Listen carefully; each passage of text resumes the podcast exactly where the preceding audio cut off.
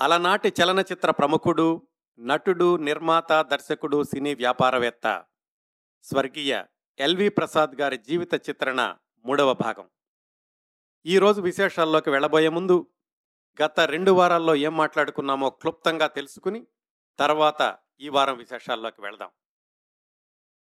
చిరునామా అవసరం లేని సినీ ప్రముఖుడు ఎల్వి ప్రసాద్ గారు. పంతొమ్మిది వందల ఎనిమిదిలో ఏలూరు దగ్గర ఒక పల్లెటూరులో జన్మించారు. హై స్కూలులో ఉండగానే ఆయన చదువు ఆపేశారు. పదిహేడు సంవత్సరాలకి వివాహం అయింది. అంతకు ముందు నుంచి కూడా ఆయన వ్యవసాయంలోకి వెళ్ళి తండ్రితో పాటుగా వ్యవసాయం చేస్తూ ఉండేవాళ్ళు. ఆయనకి ఇరవై ఒకటి ఇరవై రెండు సంవత్సరాల వయసులో ఉండగా వాళ్ళ నాన్నగారు వ్యవసాయంలో చాలా ఇబ్బందులు ఎదుర్కొని నష్టాలు వచ్చాయి. దాంతో ఆయన ఐపీ పెట్టాల్సినటువంటి పరిస్థితి వచ్చింది. ఆ సమయంలో ఎల్వి ప్రసాద్ గారు ఎక్కడికైనా వెళ్ళి ఏమైనా చేసి ఏదైనా సంపాదించాలనే ఉద్దేశంతో ఆయన బొంబాయి వెళ్ళారు. బొంబాయి వెళ్ళడానికి కారణం ఏంటంటే చిన్నప్పటి నుంచి ఆయనకి నాటకాల మీద మూకీ సినిమాల మీద ఉన్న ఆసక్తి బొంబాయిలో సినిమాల్లో ఏదైనా చేసి సంపాదిద్దామన్న ఉద్దేశంతో జేబులో వంద రూపాయలతో బొంబాయి వెళ్ళారు. ఎల్వి ప్రసాద్ గారి బొంబాయి జీవితాన్ని రెండు దశలుగా చూడొచ్చు. మొదటి మూడు సంవత్సరాలు ఒక దశ అనుకుంటే ఆ తరువాత పన్నెండు సంవత్సరాలు ఇంకొక దశగా చూడొచ్చు మనం. మొదటి మూడు సంవత్సరాల్లో చాలా ఇబ్బందులు పడ్డారు. ఒక దర్జీ యజమాని ఇచ్చినటువంటి ఆశ్రయంతో ఆ దర్జీ కొట్టు ముందు ఫుట్పాత్ మీద పడుకునేవాళ్ళు. ఒక సినిమా సంస్థలో యూనిట్లో బాయ్గా పనిచేశారు. కార్నివాల్లో బాయ్గా పనిచేశారు. అన్ని కష్టాలు పడుతూ ఇంటి దగ్గర కూడా చెప్పకుండా ఇంటికి వాళ్ళ ఇంటి దగ్గర వాళ్ళకు కూడా ఈయన ఎక్కడున్నారో తెలియకుండా ఆయన బొంబాయిలో ఉంటూ తొలి టాకీ చిత్రాల్లో మూడు టాకీ చిత్రాల్లోనూ కూడా వేషాలు వేశారు. చాలా చిన్న వేషాలే అవి. ఆ తర్వాత మూడు చిత్రాల్లోనూ వేషాలు వేశాక అప్పుడు ఆయన ఇంటికి వచ్చారు. ఇంటికి వచ్చేసరికి ఆయన బొంబాయి వెళ్ళేటప్పుడు ఉన్నటువంటి కూతురు చిన్న పాప కూడా చనిపోయిందని తెలిసింది. అప్పుడు కుటుంబాన్ని తీసుకుని అంటే భార్యను తీసుకుని ఆయన మళ్ళీ బొంబాయి వెళ్ళారు. అక్కడి నుంచి మొదలుపెట్టి తర్వాత పన్నెండు సంవత్సరాలు రెండో దశ అనుకోవచ్చు. ఈ రెండవసారి ఆయన బొంబాయి జీవితం ప్రారంభమైనప్పుడు వైకుంఠపాళిలో నిచ్చెన ఎక్కడాలో ఉన్నాయి అలాగే దిగజారిపోవడాలో ఉన్నాయి. ఎన్నో కష్టాలు పడ్డారు ఎన్నో సినిమాలకు పనిచేశారు ఏమేం చేశారు అంటే చిన్న చిన్న వేషాలు వేశారు అసిస్టెంట్ డైరెక్టర్గా పనిచేశారు అసిస్టెంట్ కెమెరామ్యాన్గా పనిచేశారు ప్రొడక్షన్ మేనేజర్గా పనిచేశారు ఏమీ పని లేనప్పుడు థియేటర్ దగ్గర గేట్ కీపర్గా కూడా పనిచేశారు. పృథ్వీరాజ్ గారు కపిరితో కలిసి నాటకాలు కూడా వేశారు. ఇన్ని కష్టాలు పడి ఆయన ఆగుతూ సాగుతూ బొంబాయి జీవితాన్ని కొనసాగిస్తున్న రోజుల్లో మద్రాసు కూడా వెళ్ళి హెచ్ఎం రెడ్డి గారి దగ్గర కొన్ని సినిమాల్లో వేషాలు వేశారు. అలాగే హెచ్ఎం రెడ్డి గారు నిర్మించినటువంటి ఘరాన దొంగ అనే సినిమాలో హీరో వేషం కూడా వేశారు. సుమారుగా పంతొమ్మిది వందల నలభై ఐదు ప్రాంతాల్లో ఆయనకి స్థిరమైనటువంటి సినిమా జీవితం కొనసాగడానికి గట్టి పునాది పడింది గృహప్రవేశం అనే సినిమాతో. సారథి ఫిలిమ్స్ వాళ్ళు ఆ సినిమాని తీస్తూ ఆ సినిమాకి సమర్థుడైనటువంటి దర్శకుడు కావాలి అనే ఉద్దేశంతో కెఎస్ ప్రకాశ్రావు గారిని బొంబాయి పంపించారు. అప్పుడు ఆయన ఎల్వి ప్రసాద్ గారిని సినిమాలో హీరో వేషానికని తీసుకొచ్చారు. కాకపోతే ఆ స్క్రిప్ట్ అంతా చూశాక ఆయనే దర్శకుడైతే బాగుంటుందన్న ఉద్దేశంతో ఎల్వి ప్రసాద్ గారి దర్శకుడుగాను హీరోగాను కొనసాగిస్తూ ఆ గృహప్రవేశం చిత్రం నిర్మాణం పూర్తయింది. అత్యంత ఘన విజయం సాధించింది. దాంతో ఎల్వి ప్రసాద్ అనేటటువంటి ఒక గొప్ప దర్శకుడు అలాగే హీరో కూడాను. మద్రాసు వచ్చారు ఆయన కొనసాగబోతున్నారు అనేటటువంటి వార్త సినీ పరిశ్రమకు వెళ్ళింది. ఇంతవరకు క్రిందటి వారం మాట్లాడుకున్నాం. ఇక్కడి నుంచి ప్రారంభించి ఈరోజు విశేషాలు తెలుసుకుందాం. ఈ గృహప్రవేశం చిత్రం పంతొమ్మిది వందల నలభై ఆరులో విడుదలైంది. అక్కడి నుంచి ప్రారంభించి ఎల్వి ప్రసాద్ గారు దర్శకత్వం వహించినటువంటి తెలుగు సినిమాల అన్నింటిలో కూడా ఏదో ఒక ప్రత్యేకత ఉంది. అలాగే పంతొమ్మిది వందల యాభై ప్రాంతాల్లో తెలుగు చలనచిత్ర పరిశ్రమను ఒకసారి గమనించినట్లయితే ఎంతోమంది ప్రముఖులు ఆ తర్వాత రోజుల్లో దశాబ్దాల పాటు తెలుగు చలనచిత్ర చిత్రసీమని సుసంపన్నం చేసినటువంటి ఎంతోమంది ప్రముఖులు సుమారుగా ఆ సంవత్సరంలోనే చిత్రరంగ ప్రవేశం చేశారు. ఎన్టీ రామారావు గారు ఎస్వి రంగారావు గారు సావిత్రి గారు ఘంటసాల గారు ఇలా చాలామంది వీళ్ళందరి యొక్క సినీ రంగ ప్రవేశంలోనూ ఎల్వి ప్రసాద్ గారి హస్తం ఉంది అంటే అది చాలా విలువైనటువంటి సమాచారం. ఎందుకంటే ఎల్వి ప్రసాద్ గారు తీసినటువంటి ప్రతి సినిమాలోనూ కూడా ఎవరో ఒక సినీ ప్రముఖుడికి ఆయన ప్రవేశం ఇవ్వడం కానీ అలాగే పునాది వేయడం కానీ పరిచయం చేయడం కానీ జరుగుతూ వచ్చింది. ఆ జాబితా చెప్పుకోవాలంటే ఎన్టీ రామారావు గారు ఎస్వి రంగారావు గారు అక్కినే నాగేశ్వరరావు గారిని జానపద చిత్రాల నుండి సాంఘిక చిత్రాల వైపుకు తీసుకురావడానికి కానీ సావిత్రి గారిని తిరస్కరించడానికి ఆ తర్వాత మళ్ళీ ఆవిడ్ని హీరోయిన్గా చేయడానికి కానీ శివాజీ గణేశ్ని తెలుగువారికి పరిచయం చేయడంలో కానీ జగ్గయ్య గారి యొక్క గొంతు శివాజీ గణనికి సరిపోతుంది అని చెప్పి ఆ ప్రయోగానికి కానీ పిండియాల నాగేశ్వరరావు గారిని సంగీత దర్శకుడు చేయడంలో కానీ ఘంటసాల గారు సంగీత దర్శకుడిగా నిలదొక్కుకోవడంలో కానీ చారిత్రాత్మకమైనటువంటి విషయాలకి ఎల్వి ప్రసాద్ గారి చిత్రాలు వేదిక అయినాయి. ఇది ఒక ప్రత్యేకత అయితే ఆ వరుసలో అంటే పంతొమ్మిది వందల నలభై ఆరు నుంచి దాదాపు యాభై ఐదు యాభై ఆరు వరకు కూడా ఎల్వి ప్రసాద్ గారు మొదటి చిత్రాల దర్శకుడు అనుకోవచ్చు. మొదటి చిత్రాలు అంటే ఏమిటంటే ఏదైనా కొత్త నిర్మాణ సంస్థ సినిమాని ప్రారంభిద్దాం అనుకున్నప్పుడు వాళ్ళకి విజయవంతమైనటువంటి చిత్రాలతో ఆ చిత్ర నిర్మాణ సంస్థకి అంకురార్పణ చేసింది ఎల్వి ప్రసాద్ గారు. ప్రతి సినిమాని తీసుకున్నట్టయితే ఉదాహరణతో అవన్నీ చెప్పుకోవచ్చు. ఆ విశేషాలని తెలుసుకుందాం. ఈ గృహప్రవేశం చిత్రం గురించి మరొక రెండు విషయాలు చెప్పి తర్వాత సినిమాకి వెళదాం. ఇది పంతొమ్మిది వందల నలభై ఆరు మధ్యలో విడుదలైంది అనుకున్నాం కదా? ఘంటసాల వెంకటేశ్వరరావు గారు గృహప్రవేశానికి ముందు స్వర్గసీమ అనే సినిమాలో పాట పాడారు. ఘంటసాల గారు రెండోసారిగా పాట పాడినటువంటి చిత్రం ఈ గృహప్రవేశం. అలాగే పెండియాల నాగేశ్వరరావు గారిని సహాయ సంగీత దర్శకుడిగా పరిచయం చేసింది కూడా ఈ గృహప్రవేశం చిత్రమే. ఆ రెండు కూడా ఎల్వి ప్రసాద్ గారు తొలిసారిగా దర్శకత్వం వహించి ఆయనే నటించినటువంటి గృహప్రవేశం చిత్రానికి ఉన్న కొన్ని ప్రత్యేకతలు. ఈ సినిమా అంటే గృహప్రవేశం సినిమా షూటింగ్ చివరి దశలో ఉండగానే తెలుగు సినిమా రంగంలో సంచలనం సృష్టిస్తుంది అని సినీ పండితులందరూ కూడా ఎదురు చూస్తున్నటువంటి ఒక చారిత్రాత్మక చిత్రానికి అంకురార్పణ జరిగింది. ఆ చారిత్రాత్మక చిత్రం మొదలుపెట్టినప్పుడు ఆ చిత్రానికి దర్శకుడు ఎల్వి ప్రసాద్ గారు కాదు. కాకపోతే మధ్యలో ఆ సినిమా దర్శకత్వ బాధ్యతలు ఎల్వి ప్రసాద్ గారు చేపట్టాల్సి వచ్చింది. ఆ చిత్రం పేరు పల్నాటి యుద్ధం. దాని నిర్మాత దర్శకుడు గూడవల్లి రామబ్రహ్మం గారు. ఈ సినిమాకి మరి గూడవల్లి రామబ్రహ్మం గారు అయితే ఎల్వి ప్రసాద్ గారు దర్శకత్వంలోకి ఎందుకు వచ్చారు ఆ విషయం తెలుసుకోవడానికి ముందు అసలు ఈ పల్నాటి యుద్ధం అనేటటువంటి చిత్రం యొక్క నేపథ్యం క్లుప్తంగా తెలుసుకుందాం. ఈ పల్నాటి యుద్ధం సినిమా గురించి పూర్తి స్థాయిలో నేను చేసినటువంటి టాక్ షో యూట్యూబ్లో ఉంది. ఎవరైనా ఆసక్తి ఉన్నవాళ్ళు వెళ్ళి యూట్యూబ్లో కిరణ్ ప్రభా స్పేస్ పల్నాటి యుద్ధం అని సెర్చ్ చేస్తే కనుక అది వస్తుంది. ఆ విషయాలన్నీ ఇక్కడ పునరావృతం చేయడం కాకుండా ఎల్వి ప్రసాద్ గారి కోణంలో ఆ పల్నాటి యుద్ధం యొక్క విశేషాలు తెలుసుకుందాం. గూడవల్లి రామబ్రహ్మం గారు ఆయన ఆ రోజుల్లో అంటే తెలుగు సినిమాలు మొదలైనటువంటి కొత్తలో అభ్యుదయవాద చిత్రాలకు అంకురార్పణ చేసినటువంటి దర్శకుడు నిర్మాత కూడాను. ఈ పంతొమ్మిది వందల నలభై ఆరు వచ్చేసరికి అంటే ఆయన పల్నాటి యుద్ధం ప్రారంభించేసరికి ఆయన ఏడెనిమిది సినిమాలకి దర్శకత్వం వహించారు. చక్కటి దర్శకుడిగా పేరు తెచ్చుకున్నారు. రకరకాలైనటువంటి సాంఘిక చిత్రాలు జానపద చిత్రము చారిత్రక చిత్రాలు కూడా ఆయన నిర్మించారు. ఈ పల్నాటి యుద్ధం అనేటటువంటి సినిమా ఆయన తీద్దామనుకుని అప్పటికి దాదాపుగా ఎనిమిది సంవత్సరాలుగా ఆలోచిస్తున్నారు. ఏవో కారణాంతరాల వల్ల ఆ పల్నాటి యుద్ధం సినిమా వాయిదా పడుతూ వచ్చింది. పంతొమ్మిది వందల నలభై ఆరు వచ్చేసరికి ఈ భారతదేశానికి స్వాతంత్రం వస్తుంది అనేటటువంటి విషయం ఖరారైపోయింది. అలాగే ఈ మహమ్మదీయులు హిందువులు మహమ్మదీయులు విడిపోవడం వేరే దేశం రావడం ఇలాంటి వార్తలు కూడా వస్తున్నటువంటి రోజుల్లో ఈ ఆ నేపథ్యంలో చారిత్రాత్మక చిత్రం ఏదైనా తీస్తే కనుక దేశ ప్రజలకు కూడా ఒక సందేశం ఇచ్చినట్లు అవుతుంది. అంతర్గత కలహాలతో కుళ్ళు కొట్టుకుంటే ఉంటే కనుక నష్టాలు ఏమిటి ఇలాంటివి కూడా తెలియచేసినట్లు అవుతుంది. అదే సమయంలో ప్రజారాజ్యకం కూడా ఉండాలి అని చెప్పి గూడవల్లి రామబ్రహ్మం గారు ఈ పల్నాటి యుద్ధం సినిమాని నిర్మిద్దాం అనుకుని ఆయన చాలా పరిశోధన చేసి అనేక పుస్తకాలు చదివి అప్పట్లో ఉన్నటువంటి బుర్రకథ కళాకారులను పిలిచి వాళ్ళ దగ్గర కూడా విషయ సేకరణ చేసి ఆయన సొంతంగా ఒక స్క్రిప్ట్ రాసుకున్నారు.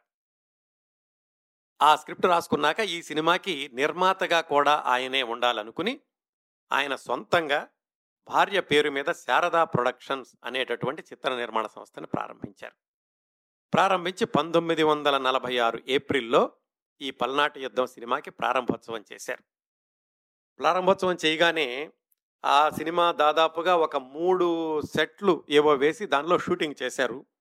ముందుగా ఏం తీశారంటే దానిలో బాలచంద్రుడిగా వేస్తున్నటువంటి అక్కినే నాగేశ్వరరావు గారు అలాగే మాంచాలగా వేస్తున్నటువంటి ఎస్ ఎస్ వరలక్ష్మి వాళ్ళ మీద ఆ ప్రణయ దృశ్యాలు అలాగే యుద్ధానికి బయలుదేరమని మాంచాల బాలచంద్రుని ప్రోత్సహించడం ఆ దృశ్యాల్లో వచ్చేటటువంటి పాటలు ఇవన్నీ కూడా చిత్రీకరించారు.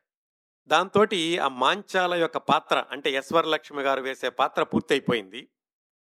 ఈ షూటింగ్ ఇంతవరకు జరిగాక హఠాత్తుగా గూడవల్లి రామబ్రహ్మం గారికి పక్షవాతం వచ్చింది. దాంతో ఆయనకి కుడి చెయ్యి కుడికాలు పడిపోయింది. నోటి మాట కూడా పడిపోయింది. మందులు తీసుకున్నారు కానీ మాట కూడా సరిగ్గా రాలేదు. అప్పటి వరకు ఆయన ఏదో పేపర్ మీద రాసి చూపిస్తూ ఉండేవాళ్ళు. ఆయనేమో ఈ పల్నాటి యుద్ధం అనేది ఆయన మానస పుత్రిక. ఎన్నో సంవత్సరాలుగా ఎదురు చూసి ఆయన ఎంతో క్రమశిక్షణతోటి దేశ ప్రజలకు ఒక సందేశం ఇద్దామనే సదుద్దేశంతో ఆ సినిమాని ఎంతో పవిత్రంగా ప్రారంభించారు. అలాంటిది మధ్యలో ఈ అవాంతరం వచ్చేసరికి ఆయన ఏం చేద్దామా అని ఆలోచించారు. మందులేవో తీసుకున్నారు కానీ తొందరగా ఆయనకి నోటి మాట కూడా రాలేదు. కానీ ఆయన ఆలోచన అంతా ఎప్పుడూ కూడా ఈ పల్నాటి యుద్ధం చిత్రం ఎలా పూర్తి చేయాలని ఉండేది. ఏదో కొన్ని రోజులకి ఆయన చికిత్స తీసుకోగా తీసుకోగా కాస్త నోట్లో ముద్ద ముద్దగా మాటలు వచ్చాయి అది కూడా పూర్తిగా వచ్చేది కాదు. అలాంటి రోజుల్లో గూడవల్లి రామబ్రహ్మం గారు ఆయన బావమరిది కోగంటి సుబ్బారావు గారిని పిలిచి మనం ఎలాగైనా సరే ఈ పల్నాటి యుద్ధం సినిమా పూర్తి చేయాలి సమర్థునైనటువంటి దర్శకుడు కావాలి అని చెప్పినప్పుడు అప్పుడే ఈ గృహప్రవేశం చిత్రం కూడా చివరి దశలో ఇంకా విడుదలవ్వడానికి సిద్ధమవుతూ ఉంది. ఆయన గృహప్రవేశం చిత్రం యొక్క రషస్ తెప్పించుకుని చూసి ఎల్వి ప్రసాద్ గారు ఆ కథని ఆయన వెండి తెర మీదకి అనువాదం చేసినటువంటి విధానం నచ్చి ఎల్వి ప్రసాద్ గారిని పిలిపించారు. ఎల్వి ప్రసాద్ గారిని పిలిపించి ఇదిగో బాబు ఈ సినిమా ఇంతవరకు అయ్యింది. ఇది నేను ఎంతో పవిత్రంగా మనసు పడి నిర్మిస్తున్నటువంటి చిత్రం. ఈ చిత్రాన్ని నువ్వు మాత్రమే సమర్థవంతంగా పూర్తి చేయగలను చేయగలవు అనేటటువంటి నమ్మకం నాకు కుదిరింది. నీ ఆ గృహప్రవేశం రషస్ చూశాక అందుకని ఎలాగైనా నువ్వే పూర్తి చేయాలి అని ఆ పల్నాటి యుద్ధం సినిమాని ఎల్వి ప్రసాద్ గారి చేతిలో పెట్టారు. ఆ విధంగా ఎల్వి ప్రసాద్ గారు గృహప్రవేశం తర్వాత దర్శకత్వం చేయాల్సినటువంటి సినిమా ఈ పల్నాటి యుద్ధం అయ్యింది. అయితే అంత తేలికైనటువంటి విషయం కాదు. ఎందుకంటే ఆ స్క్రిప్ట్ అప్పటికే సిద్ధమైపోయింది. సంభాషణలు స్క్రీన్ ప్లే అన్నీ ఉన్నాయి. అలాంటి దాన్ని మళ్ళీ తిరగరాయడం అలాంటిది చేయకూడదు. అలాగే గూడవల్లి రామబ్రహ్మం గారు ఏ సందేశాన్ని ఎలా ఇద్దామనుకున్నారో అదే భావాన్ని కొనసాగిస్తూ ఎల్వి ప్రసాద్ గారు తీయాలి. అదంత సాధారణమైనటువంటి విషయమే కాదు. ఎందుకంటే దానిలో ఏమి మార్చడానికి వీలు లేదు. మారిస్తే కనుక ఆ మహానుభావుడు అనుకున్నటువంటి భావం చెడిపోయేటటువంటి ప్రమాదం ఉంది.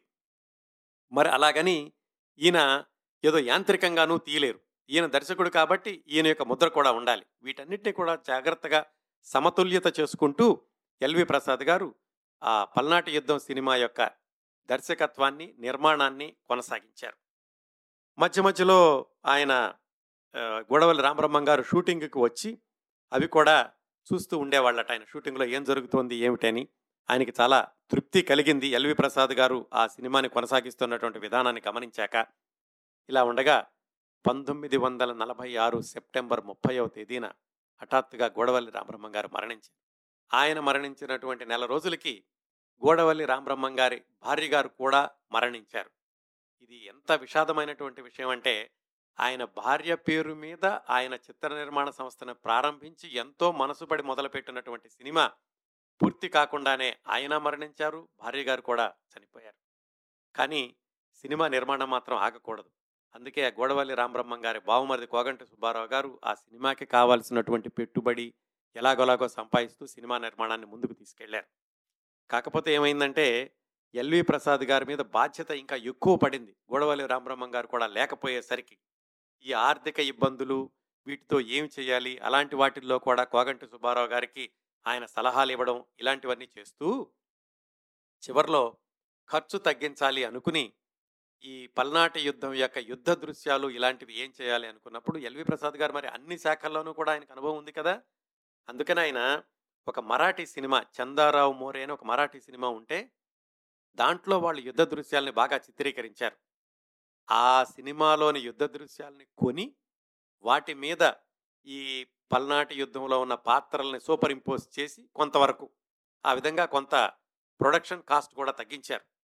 ఎందుకంటే చిట్ట చివరిలో ఎలాగైనా సినిమా పూర్తి చేయాలి ఇబ్బందులను అధిగమించాలి వీటన్నిటితోటి ఆయన ఆయన యొక్క సమర్థతతోటి అన్ని శాఖల్లోనూ ఆయనకున్న ప్రవేశం వల్లను ఇవన్నీ కూడా సాధ్యమైనవి ఆ విధంగా పల్నాటి యుద్ధం సినిమాని ఆయన వివిధ అనేటువంటి ఈ ఛాలెంజెస్ అన్నీ కూడా ఎదుర్చు ఎదుర్కొంటూ దాన్ని విజయవంతంగా పూర్తి చేయగలిగారు. అంతేకాకుండా మరి ఎల్వి ప్రసాద్ గారు సినిమాకి దర్శకత్వం వహిస్తున్నారు అంటే ఆయన దర్శకుడు అన్నటువంటి ఒక ముద్ర మార్కు ఉండాలి కదా ఎలాగైనా అవి కూడా సినిమాలో ఏమాత్రం మార్పులు చేయకపోయినప్పటికీ ఆయన ముద్ర ఉండేలాగా చూసుకున్నారు. ఒక ఉదాహరణ చెప్పుకోవాలంటే అందులో బాలచంద్రుడికి ఒక మేనరిజం పెట్టారు. ఏమిటంటే అందులో ఆయన ఏమన్నా చెబుతుంటే వాళ్ళ నాన్న బ్రహ్మన్న ఆయన గోవిందరాజు సుబ్బారావు గారు ఆయన ఏమంటాడంటే ఏదో ఒకటి ఎదురు చెప్తూ ఉంటాడు వాళ్ళ అబ్బాయి చెప్పిన మాటలకి. ఆ బాలచంద్రుడి పాత్రలో ఉన్నటువంటి అక్కిన నాగేశ్వరరావు గారు మీరు ఎప్పుడు ఇంతే నాన్న అని కొంచెం కాస్త గారంగా మొహం పెట్టి మాట్లాడతాడు. అది మేనరిజంగా పెట్టారు. అంతవరకు బాగానే ఉంది. చిట్ట చివరిలో యుద్ధంలో ఈ బాలచంద్రుడు మరణించేటప్పుడు తండ్రి ఒడిలో వాలి మీరెప్పుడు అని కన్నుమోస్తాడు మీరెప్పుడైతే నాన్న అనేటటువంటి ఊతపదంలో సగం అని. ఆ మిగతా సగాన్ని ఆ తండ్రి ఇంతే అంటాడు బ్రహ్మన్న. అది విపరీతమైనటువంటి ప్రేక్షకుల హృదయాల్ని కదిలించేసింది కరుణ రసానికి పరాకాష్ఠగా నిలిచింది. ఇలాంటివన్నీ కూడా ఎల్వి ప్రసాద్ గారి దర్శకత్వానికి మచ్చు తునకలుగా కనిపిస్తాయి ఈ పల్నాటి యుద్ధం చిత్రంలో. అలాగే ఈ పల్నాటి యుద్ధం యుద్ధం చిత్రీకరణ సమయంలో ఎల్వి ప్రసాద్ గారు ఎలా ఉండేవారు ఏమిటి అని చెబుతూ అక్కినే నాగేశ్వరరావు గారు ఒక ఇంటర్వ్యూలో చెప్పారు. ఎల్వి ప్రసాద్ గారు ప్రతిదీ కూడా చేసి చూపిస్తూ ఉండేవాళ్ళు. ఆయన చెప్పినటువంటి భావం తప్పనిసరిగా రావాలి. ఆయన చెప్పింది చూసి మన సొంతంగా చేస్తే ఆయన ఒప్పుకునేవాళ్ళు కాదు. ఆయన చెప్పింది చేస్తూ అదనంగా ఏమైనా చేర్చినా పర్వాలేదు కానీ ఆయన చెప్పిన భావం వచ్చే వరకు కూడా ఊరుకునేవాళ్ళు కాదు. నాతో కూడా అలాగే యుద్ధ యొక్క దృశ్యాలు అవి వచ్చినప్పుడు ఇంకా ఆవేశం రావాలి ఇంకా ఆవేశం రావాలి అని చెప్పి ఆయన అనుకున్న భావం వచ్చే వరకు కూడా నన్ను వదిలిపెట్టలేదు. ఆ విధంగా ఎల్వి ప్రసాద్ గారి దగ్గర మొదటి రోజుల్లోనే ఈ నటనలో ఎక్కువ పాఠాలు నేర్చుకున్నాను అని అక్కిన నాగేశ్వరరావు గారు ఎల్వి ప్రసాద్ గారి గురించి చెబుతూ ఆయన అందుకే చివరి వరకు కూడా నేను గురుభావంతోనే చూస్తూ ఉండేవాడిని అని చెప్పారు. ఇన్ని విశేషాలతో ఇన్ని సవాళ్ళను ఎదుర్కొంటూ విడుదలైనటువంటి ఈ పల్నాటి యుద్ధం చిత్రం పంతొమ్మిది వందల నలభై ఏడు సెప్టెంబర్లో అంటే భారతదేశానికి స్వాతంత్ర్యం వచ్చిన నెల రోజుల తర్వాత విడుదలైంది. దురదృష్టం ఏమిటంటే ఆ సినిమా చూడడానికి గోడవల్లి రామబ్రహ్మం గారు కానీ ఆ శారదా ఫిలిమ్స్ ఎవరి పేరు మీద అయితే పెట్టారో గోడవల్లి రామబ్రహ్మం గారి భార్య గారు కానీ ఇద్దరూ లేకపోవడం విషాదం. ఆ సినిమా విడుదలైనప్పుడు ఆ పోస్టర్లోనూ పబ్లిసిటీలోనూ డైరెక్షన్ ప్రసాద్ అని రాసి ఆ పల్నాటి యుద్ధం ఆ సినిమాకి కింద బ్రాకెట్లో కీర్తి శేషులు శ్రీ గూడవల్లి రామబ్రహ్మం గారి కళా సృష్టి అని కూడా ఒక ట్యాగ్ లైన్ లాగా రాశారు. ఎందుకంటే ప్రారంభించింది దానికి పునాది వేసింది మూలభావం అన్నీ కూడా గూడవల్లి రామబ్రహ్మం గారివే కాబట్టి. ఆ సినిమా అత్యద్భుతమైనటువంటి విజయం సాధించింది. దీంతో ఎల్వి ప్రసాద్ గారి యొక్క మొదటి సినిమా పంతొమ్మిది వందల నలభై ఆరులో వచ్చిన గృహప్రవేశం అయితే రెండో సినిమా దాదాపుగా సంవత్సరం తర్వాత పంతొమ్మిది వందల నలభై ఏడులో విడుదలైనటువంటి పల్నాటి యుద్ధం అయ్యింది. ఒక విధంగా చూస్తే కనుక ఈ పల్నాటి యుద్ధం సినిమా శారదా ఫిల్మ్స్కి మొట్టమొదటి సినిమా. అలాగే గృహప్రవేశం సినిమా గోడవల్లి రామబ్రహ్మం గారు సారథి సారథి ఫిలిమ్స్ని వదిలేశాక వాళ్ళు తీసినటువంటి మొదటి సినిమా. అలా చూసుకున్న ఈ రెండు మొదటి సినిమాలకి కూడా ఎల్వి ప్రసాద్ గారే దర్శకుడు అవ్వడం గమనించాల్సిన విషయం. ఇలా మొట్టమొదటి సినిమాలకి దర్శకత్వం చేయడం అనేది ఇంకా తర్వాత కూడా కొనసాగింది ఎల్వి ప్రసాద్ గారికి. ఎలాగో చూద్దాం. ఈ పల్నాటి యుద్ధం సినిమా ఈ విధంగా అది షూటింగ్ అయిపోయింది. అది రిలీజ్కి సిద్ధమవుతున్నటువంటి దశలో మరి ఇంతకుముందు ఎల్వి ప్రసాద్ గారి యొక్క దర్శకత్వంలో విజయవంతమైన చిత్రాన్ని నిర్మించిన సారథి స్టూడియోస్ వాళ్ళు ఉన్నారు కదా? ఇది గురప్రవేశం నిర్మించిన వాళ్ళు. మరి వాళ్ళు మరో సినిమా ఎల్వి ప్రసాద్ గారితో తీయకుండా ఎలా ఉంటారు? అందుకని వాళ్ళు ఎల్వి ప్రసాద్ గారిని మళ్ళీ అడిగారు. ఈ పల్నాటి యుద్ధం అయిపోయింది కదా? మళ్ళా మనం సారథి ఫిలిమ్స్ తరపున ఇంకో మంచి సినిమా తీద్దాము అని ఆ సినిమా పేరు కూడా శ్రీమతి అని పేరు పెట్టారు. పెట్టి ఆ సినిమా కూడా వాళ్ళు ఏమనుకున్నారంటే విభిన్నంగా ఉంటుంది. కొత్త వాళ్ళతోటి సినిమా తీద్దాము. అప్పటి వరకు అందరూ కొత్త వాళ్ళతో సినిమా ఎవరూ ప్రారంభించలేదు. అలా చేద్దాము అని ఎల్వి ప్రసాద్ గారిని కొత్త నటీనటుల్ని ఎంపిక చేసే బాధ్యత కూడా ఆయనకే ఇచ్చారు. ఆ రోజుల్లో ఏమిటి? కొత్త నటీనటుల్ని ఎంపిక చేయాలి అంటే కనుక ముఖ్యంగా నాటకాల మీద ఆధారపడేవాళ్ళు.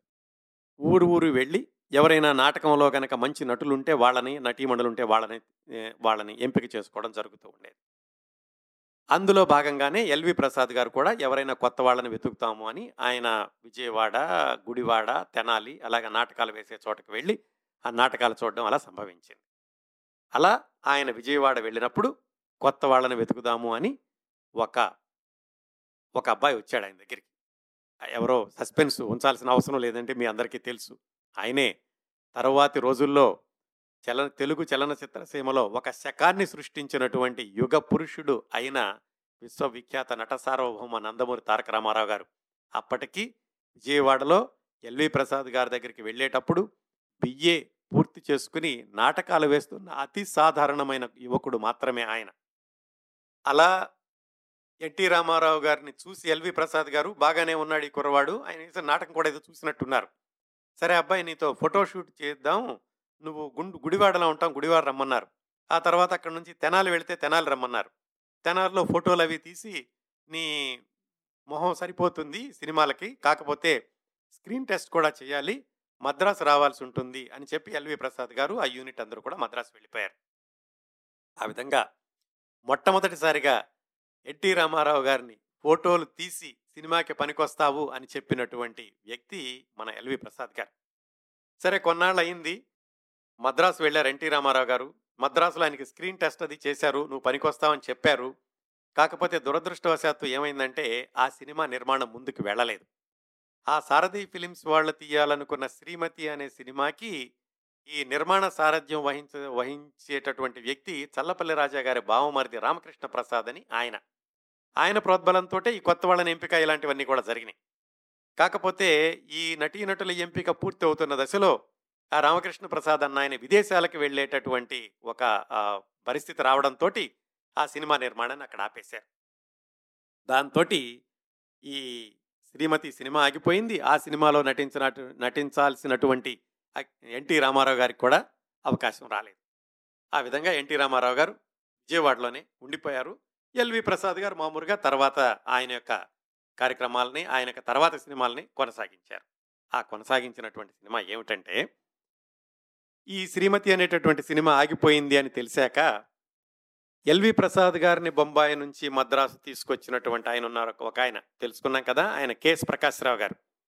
ఆయన ఎస్ ఎల్వి ప్రసాద్ గారితో కలిసి గృహప్రవేశం సినిమాకి పనిచేశారు. గృహప్రవేశం యొక్క విజయాన్ని సూచించ చూశారు. అలాగే పల్నాటి యుద్ధం యొక్క విజయాన్ని కూడా గమనించారు. కేఎస్ ప్రకాశ్రావు గారు ఏమిటంటే అప్పట్లో సరే తాను అనుకున్నటువంటి సినిమా తీస్తే బాగుంటుందని కొంతమంది మిత్రుల్ని చేరదీసి ఆయన ఒక చిత్ర నిర్మాణ సంస్థను ప్రారంభించారు. దాని పేరు స్వతంత్ర ఫిలిమ్స్. స్వతంత్ర ఫిలిమ్స్ లిమిటెడ్ అనే పేరుతోటి కెఎస్ ప్రకాశ్రావు గారి చిత్ర నిర్మాణ సంస్థను ప్రారంభించి ఆయనే ఒక కథ కూడా అనుకున్నారు.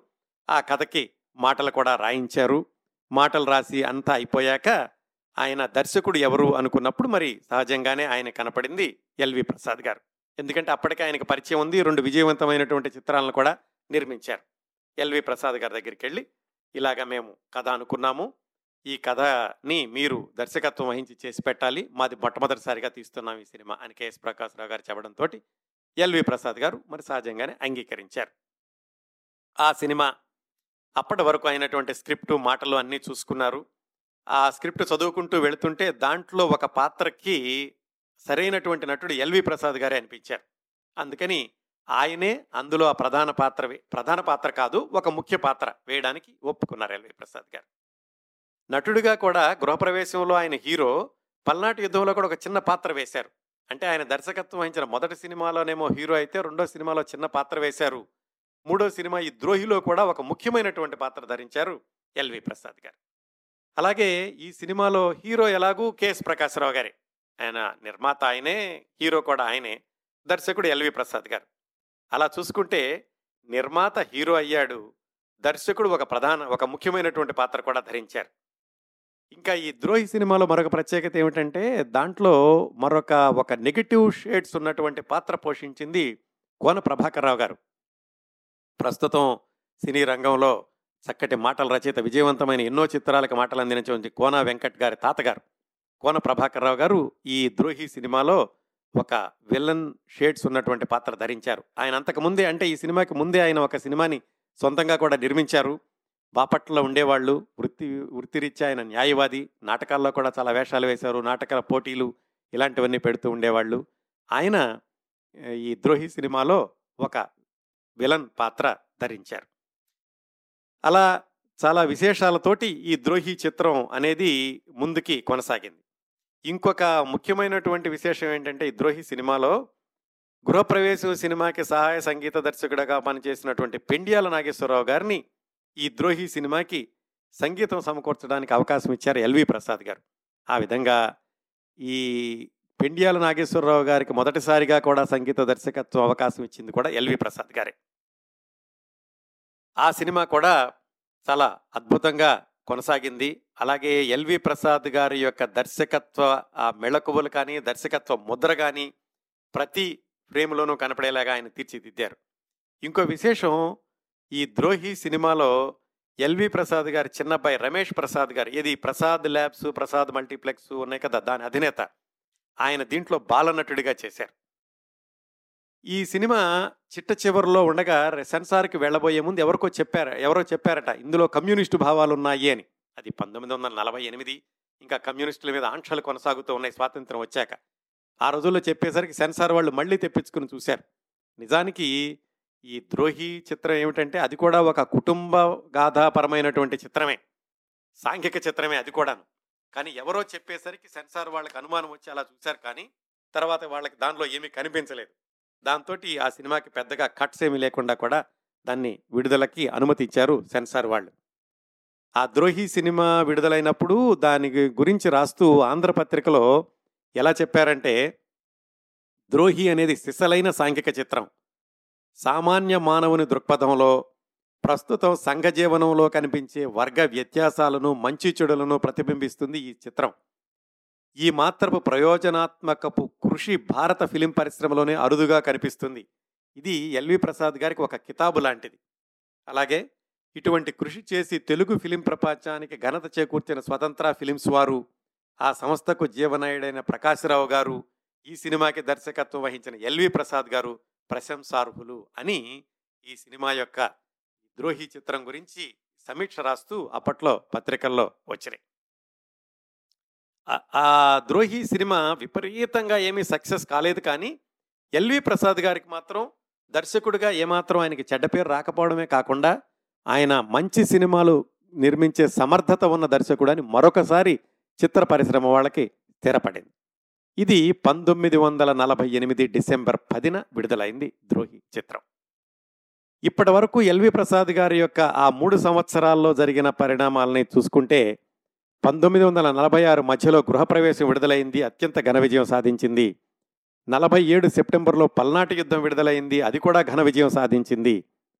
ద్రోహి సినిమా డిసెంబర్ పది పంతొమ్మిది వందల నలభై ఎనిమిదిన విడుదలైంది. ఒక మాదిరిగా ఆడింది. కానీ ఎల్వి ప్రసాద్ గారి పేరుకు మాత్రం ఏమీ ఢోకా లేదు. ఆయనకి అవకాశాలకు మాత్రం ఏమీ ఢోకా లేకుండా కొనసాగింది.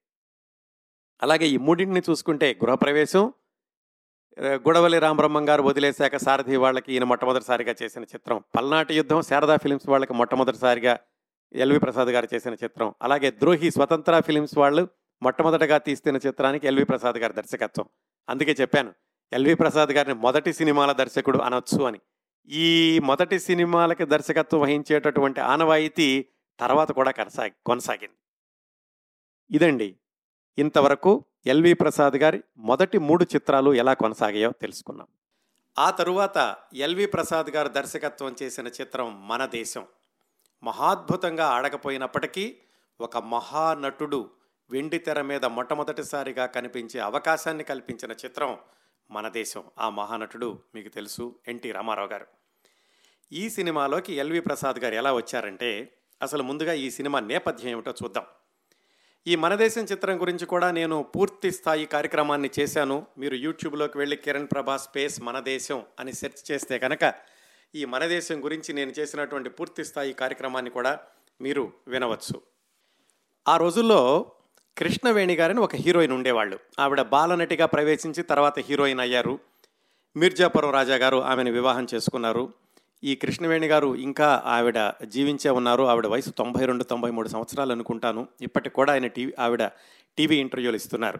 మిర్జాపురం రాజా గారు అంటే కృష్ణవేణి గారి భర్త గారు ఆయన సినిమాలు నిర్మించడమే కాకుండా ఆయన దర్శకత్వం కూడా చేస్తూ ఉండేవాళ్ళు. ఆయన అప్పటికే జీవన జ్యోతి గొల్లభామ లక్ష్మమ్మ కీలుగుర్రం ఇలాంటి సినిమాలన్నీ తీశారు. ఆ రోజుల్లో ఏమైందంటే కృష్ణవేణి గారికి సొంతంగా ఒక సినిమా తీయాలి అనిపించింది. సొంతంగా అంటే తన భావాలతోటి. తన భావాలు అంటే అప్పటికి స్వాతంత్రం రాబోతున్నటువంటి రోజులు పంతొమ్మిది వందల నలభై ఆరు చివరిలో అంటే పల్నాటి యుద్ధం నిర్మాణం జరుగుతూ ఉంది. ఆ రోజుల్లో ఆవిడికి ఈ దేశభక్తి దేశ స్వాతంత్రం దేశ స్వాతంత్ర్యానికి అసువులు బాసినటువంటి వీరులు వాళ్ళ నేపథ్యంతో ఏదైనా సాంఘిక చిత్రం తీస్తే బాగుంటుంది అని కృష్ణవేణి గారికి అనిపించింది. అయితే ఆమె భర్త మిర్జాపురం రాజా గారు నిరుత్సాహపరిచారు. ఇలాంటి సినిమాలు ఎవరు చూస్తారు? ఏమిటి? అని. కాకపోతే ఆవిడికి మాత్రం మిర్జాపురం రాజా గారు తీసేటటువంటి ఆ ఫ్యాంటసీ చిత్రాల కంటే సందేశాత్మకమైనటువంటి చిత్రం తీయాలి అనిపించింది. ఎలాగైతే రాజా గారిని ఒప్పించి కృష్ణవేణి గారు అప్పుడే వాళ్ళకి ఒక అమ్మాయి పుడితే ఆ అమ్మాయి పేరు మీద ఎంఆర్ఏ ప్రొడక్షన్స్ మేకా రాజ్యలక్ష్మి అనురాధ అనే పేరుతోటి ఒక ప్రొడక్షన్ హౌస్ని స్థాపించారు.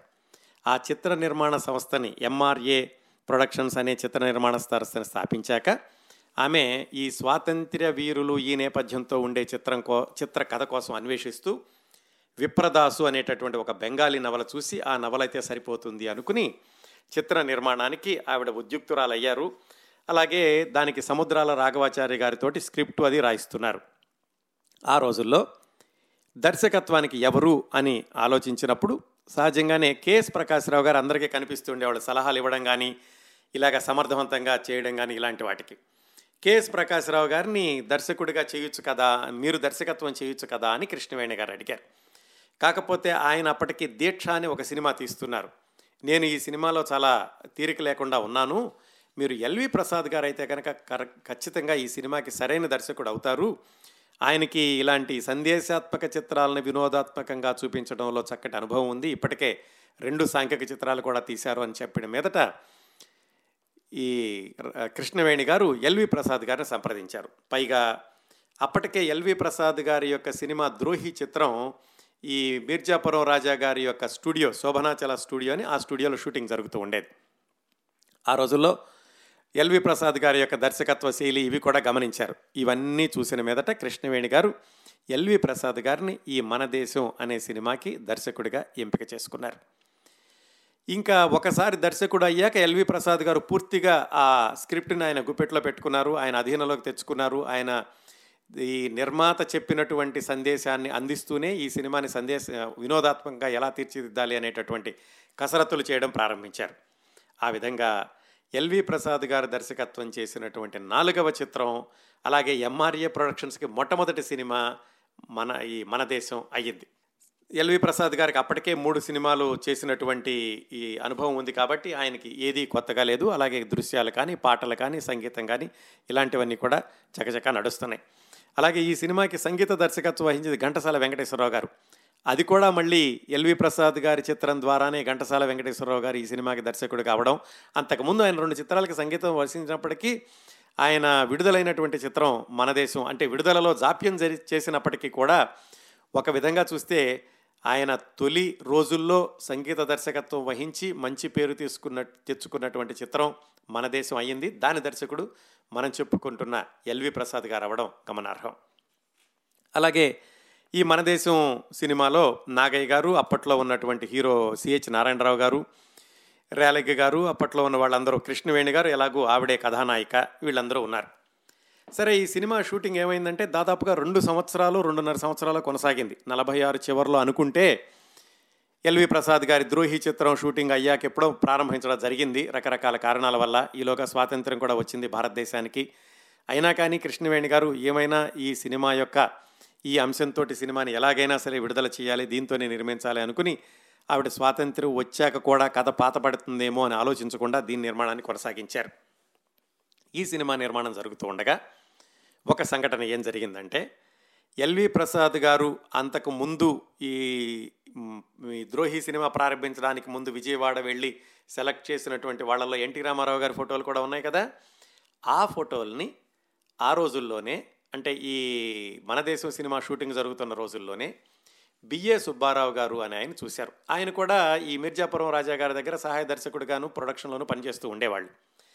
అందుకని ఎల్వి ప్రసాద్ గారు ఈ సినిమా తీస్తున్న సందర్భంలో అక్కడికి రావడం ఏదో వాళ్ళు కలుసుకోవడం జరిగినప్పుడు ఈ కొత్త వాళ్ళని ఎంపిక చేశానని ఎల్వి ప్రసాద్ గారు చెప్పినప్పుడు ఆ బిఏ సుబ్బారావు గారు ఆ ఫోటోలు చూశారు. చూస్తే దాంట్లో ఎన్టీ రామారావు గారి ఫోటో ఆయనకి నచ్చింది. ఈ కుర్రాడు ఎవరో బాగున్నాడు ఎక్కడుంటాడు రప్పించండి నేను ఒక సినిమా తీద్దాం అనుకుంటున్నాను పల్లెటూరి పిల్ల అని ఆ సినిమాలో ఒక ముఖ్యమైన పాత్ర ఇస్తాను అని బిఏ సుబ్బారావు గారు ఎల్వి ప్రసాద్ గారితో చెప్పారు. ఎల్వి ప్రసాద్ గారు సరే నేను ఇలా కురవాడిని అప్పుడు చూసుకున్నాను కానీ ఆ సినిమా ఎలాగో ముందుకు వెళ్ళలేదు. సరే మీరు చెప్తున్నారు కాబట్టి నేను ఒక ఉత్తరం రాసి పిలిపిస్తాను అని ఎల్వి ప్రసాద్ గారు ఎన్టీ రామారావు గారిని రమ్మని ఉత్తరం రాశారు. అందులో కూడా స్పష్టంగా చెప్పారు. ఇలా బిఏ సుబ్బారావు గారు అని ఆయన ఒక సినిమా తీస్తున్నారు. అందులో నీకు ప్రధాన పాత్ర వేస్తా ఇస్తానన్నారు. మద్రాసు అబ్బాయి అని ఆయనకు ఉత్తరం రాశారు. సరే ఎన్టీ రామారావు గారు వచ్చారు. ఎల్వి ప్రసాద్ గారిని కలిశారు. కలిసినప్పుడు ఇలాగ ఆయన తీసుకెళ్ళారు బిఏ సుబ్బారావు గారి దగ్గరికి. ఇదిగో ఈ కుర్రాడే విజయవాడ నుంచి వచ్చాడు అని. బిఏ సుబ్బారావు గారు మళ్ళా స్క్రీన్ ప్లే ఇలాంటిదేమీ లేకుండా ఎన్టీ రామారావు గారి యొక్క హావభావాలు కానీ ఆయన మాట్లాడే విధానం కానీ ఆయన నడక ఇవన్నీ చూసి ఇంకా నేనేమి నిన్ను టెస్ట్ చేయాల్సిన అవసరం లేదు నువ్వే మా సినిమాలో హీరో అని చెప్పేశారు. అది చాలా ఆశ్చర్యం అనిపిస్తుంది. కొంతమందిని చూసి కొంతమందికి అలాంటి అభిప్రాయం ఎందుకు కలుగుతుంది అని. అని ఏమాత్రం ఆలోచించకుండా ఎన్టీ రామారావు గారిని ఆ పల్లెటూరు పిల్లలో హీరోగా బుక్ చేసుకున్నారు. ఆ పల్లెటూరు పిల్లలో హీరోయిన్ అనేటువంటి అంజలి అంజలిదేవి గారిని భర్త ఆదినారాయణరావు గారిని పిలిపించారు. వాళ్ళకు కూడా చూపించారు ఎన్టీ రామారావు గారిని. ఆ విధంగా ఎన్టీ రామారావు గారు ఆ పల్లెటూరు పిల్లలో హీరోగా అంటే ఇద్దరు ప్రధాన పాత్రలో ఒక ప్రధాన పాత్రకి ఎంపికయ్యారు. రెండో ప్రధాన పాత్ర ఆ తర్వాత అక్కినే నాగేశ్వరరావు గారు వచ్చారు. అదంతా వేరే విశేషాలు అనుకోండి. ఇప్పుడు మన ఎల్వి ప్రసాద్ గారి దగ్గరికి వస్తే సరే బిఏ సుబ్బారావు గారు ఈ కుర్రవాడిని నేను హీరోగా పెట్టుకుంటాను అన్నప్పుడు ఎల్వి ప్రసాద్ గారు ఏం చెప్పారంటే చూడండి మీరు ఏమీ పరీక్షలు ఏమీ చేయలేదు ఇప్పుడే మీరు పెట్టేసుకుంటానంటున్నారు. ఒక పని చేయండి. నాకు ఎలాగో మన దేశం చిత్రం చివరిలోకి వచ్చింది. దీంట్లో ఒక పాత్ర ఉంది. ఇందులో ఒక సబ్ ఇన్స్పెక్టర్ పాత్ర ఉంది. అది ఇస్తాను. అది ఇస్తే కనుక ఆ కుర్రవాడికి కొంచెం ఈ వెండి తెర మీద స్క్రీన్ ప్రజెన్సు అలాగే కెమెరా ఎలా ఉండాలి ఇలాంటిది కూడా అర్థమవుతుంది అని బిఏ సుబ్బారావు గారికి చెప్పారు. బిఏ సుబ్బారావు గారు ఏమన్నారంటే పర్వాలేదు నాకైతే మాత్రం ఏమీ భరో భరోసా ఉంది నాకు ఏమీ సందేహం లేదు ఈ కుర్రవాడు చేయలేడు అని. కాకపోతే మీరు ఎలాగో వేషం ఇస్తున్నారు కాబట్టి ఇవ్వండి పర్వాలేదు అన్నారు. అప్పుడు ఎల్వి ప్రసాద్ గారు ఎన్టీ రామారావు గారికి చెప్పారు బాబు మరి ఇలా ఒక చిన్న వేషం ఉంది ముందు నా సినిమాలో వేషం వెయ్యి తర్వాత దాంట్లో ఎలాగో హీరోగా వేస్తావు కదా అన్నప్పుడు పెద్దవాళ్ళు చెప్పారని పైగా వేషం చిన్నదా పెద్దదా అని కాకుండా ఎల్వి ప్రసాద్ గారు మొదటిసారిగా ఆయనని ఇంటర్వ్యూ చేసింది ఎల్వి ప్రసాద్ గారే. అందుకని ఎల్వి ప్రసాద్ గారి యొక్క మాట విని ఆ మన దేశంలో సబ్ ఇన్స్పెక్టర్ పాత్ర వేయడానికి ఎన్టీ రామారావు గారు ఒప్పుకున్నారు. ఆ విధంగా ఎల్వి ప్రసాద్ గారి చేతుల మీదుగా మొట్టమొదటిసారిగా కెమెరా ముందుకు వచ్చాడు మహానటుడు ఎన్టీ రామారావు గారు. ఇంకొక విశేషం కూడా ఉంది ఈ సినిమాలో. అదేమిటంటే మరొక మహానటుడు ఎస్వి రంగారావు గారు. ఈ మన దేశం సినిమాకి ముందు ఆయన వరుధిని అన్న సినిమాలో ముఖ్య పాత్ర ధరించారు తర్వాత ఆ సినిమా సరిగా ఆడలేదని వెనక్కి వెళ్ళిపోయారు.